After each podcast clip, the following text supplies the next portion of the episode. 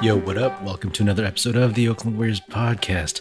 I'm Patrick, and the Warriors lost to the Miami Heat. That's just one of those games. The Warriors are a mediocre team, and they lost to a team that has also been kind of middling this season, but that team has some vets, they have some cohesion, and they won the game on the fringes.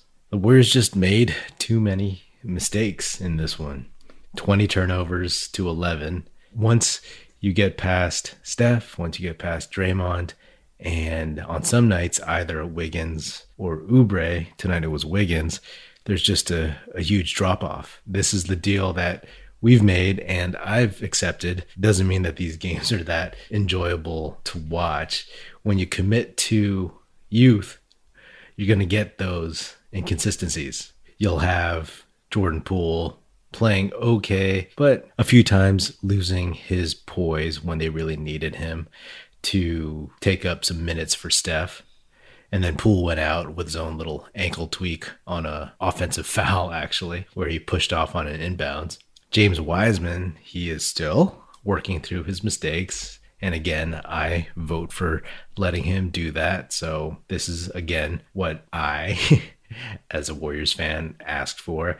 But he played 20 minutes, was one for five, and had some good moments. Had a nice kick out pass to Draymond for a three, had a nice rebound and put back on a missed Steph three pointer on the break, and generally looked again like an NBA player, someone who's raw and young, but not someone who is doubting himself and is scared to mess up. That's a positive. I thought Wiseman did decently against Bam Adebayo.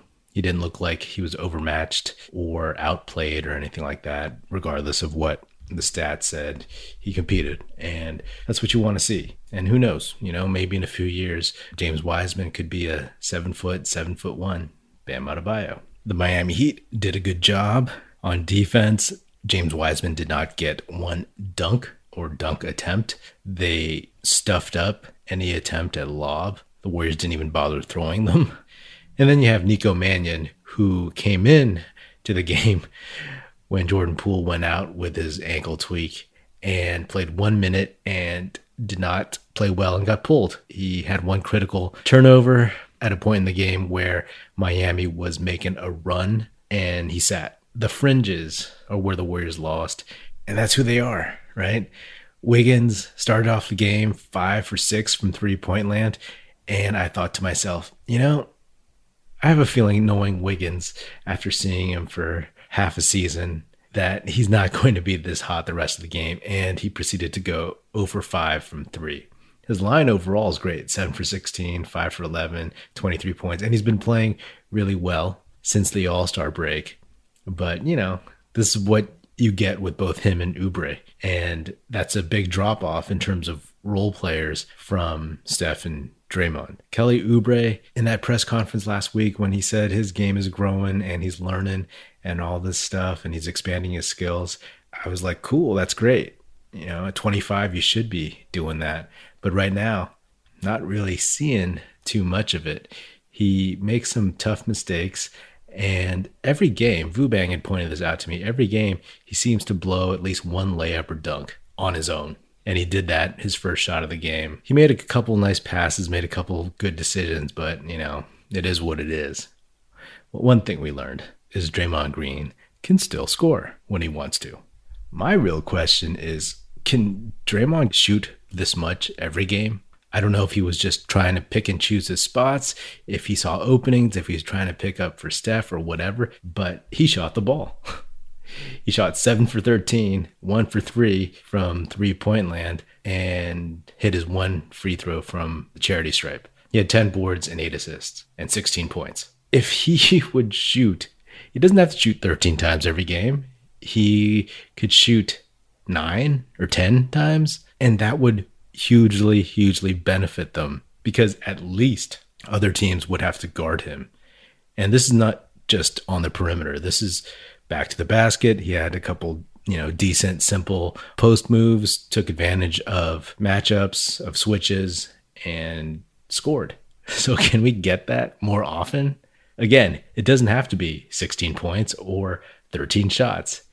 It can be eight shots and 12 points, 13 points, whatever, 10 points. I think that would be good to know that he can still put the ball in the bucket on a consistent basis instead of having everyone think, at least on the offensive end, that he's done. He's been hitting his three.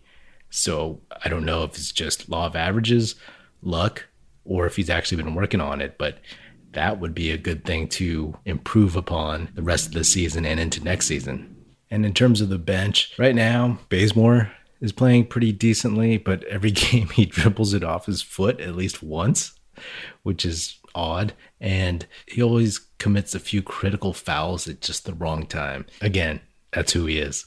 So you take the good with the bad. But this Miami team, man, I was pulling for them in the finals, of course, against the Lakers. And if the Warriors don't make a run to the finals, which odds are they're not, I'm totally down for the Heat to win it. I would love to see Andre Iguodala back in the finals for a seventh time in a row. And I like Jimmy Butler. That team, especially now that they've got Victor Oladipo, they have so many wings.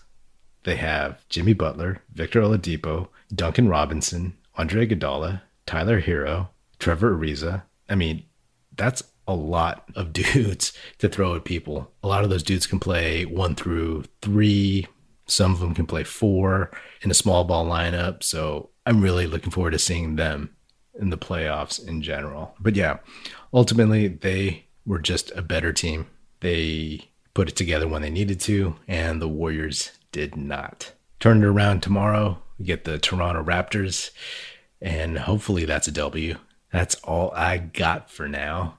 It was a fun game for a while until it just kind of fell apart. If you don't love the Warriors at their worst, you don't deserve them at their best. and let's face it, this isn't even the worst. It's just kind of meh. Progress, my friends, progress. That's what we need to focus on, even if it's hard sometimes. Anyway, that's another episode of the Oakland Warriors podcast. Be sure to subscribe and follow wherever you get your podcasts. Feel free to hit me up on Twitter at Patrick Epino, E-P-I-N-O, or at Oakland Warriors. Check us out at oaklandwarriors.com and be sure to tell your fellow Warrior fan friends to tune in and listen.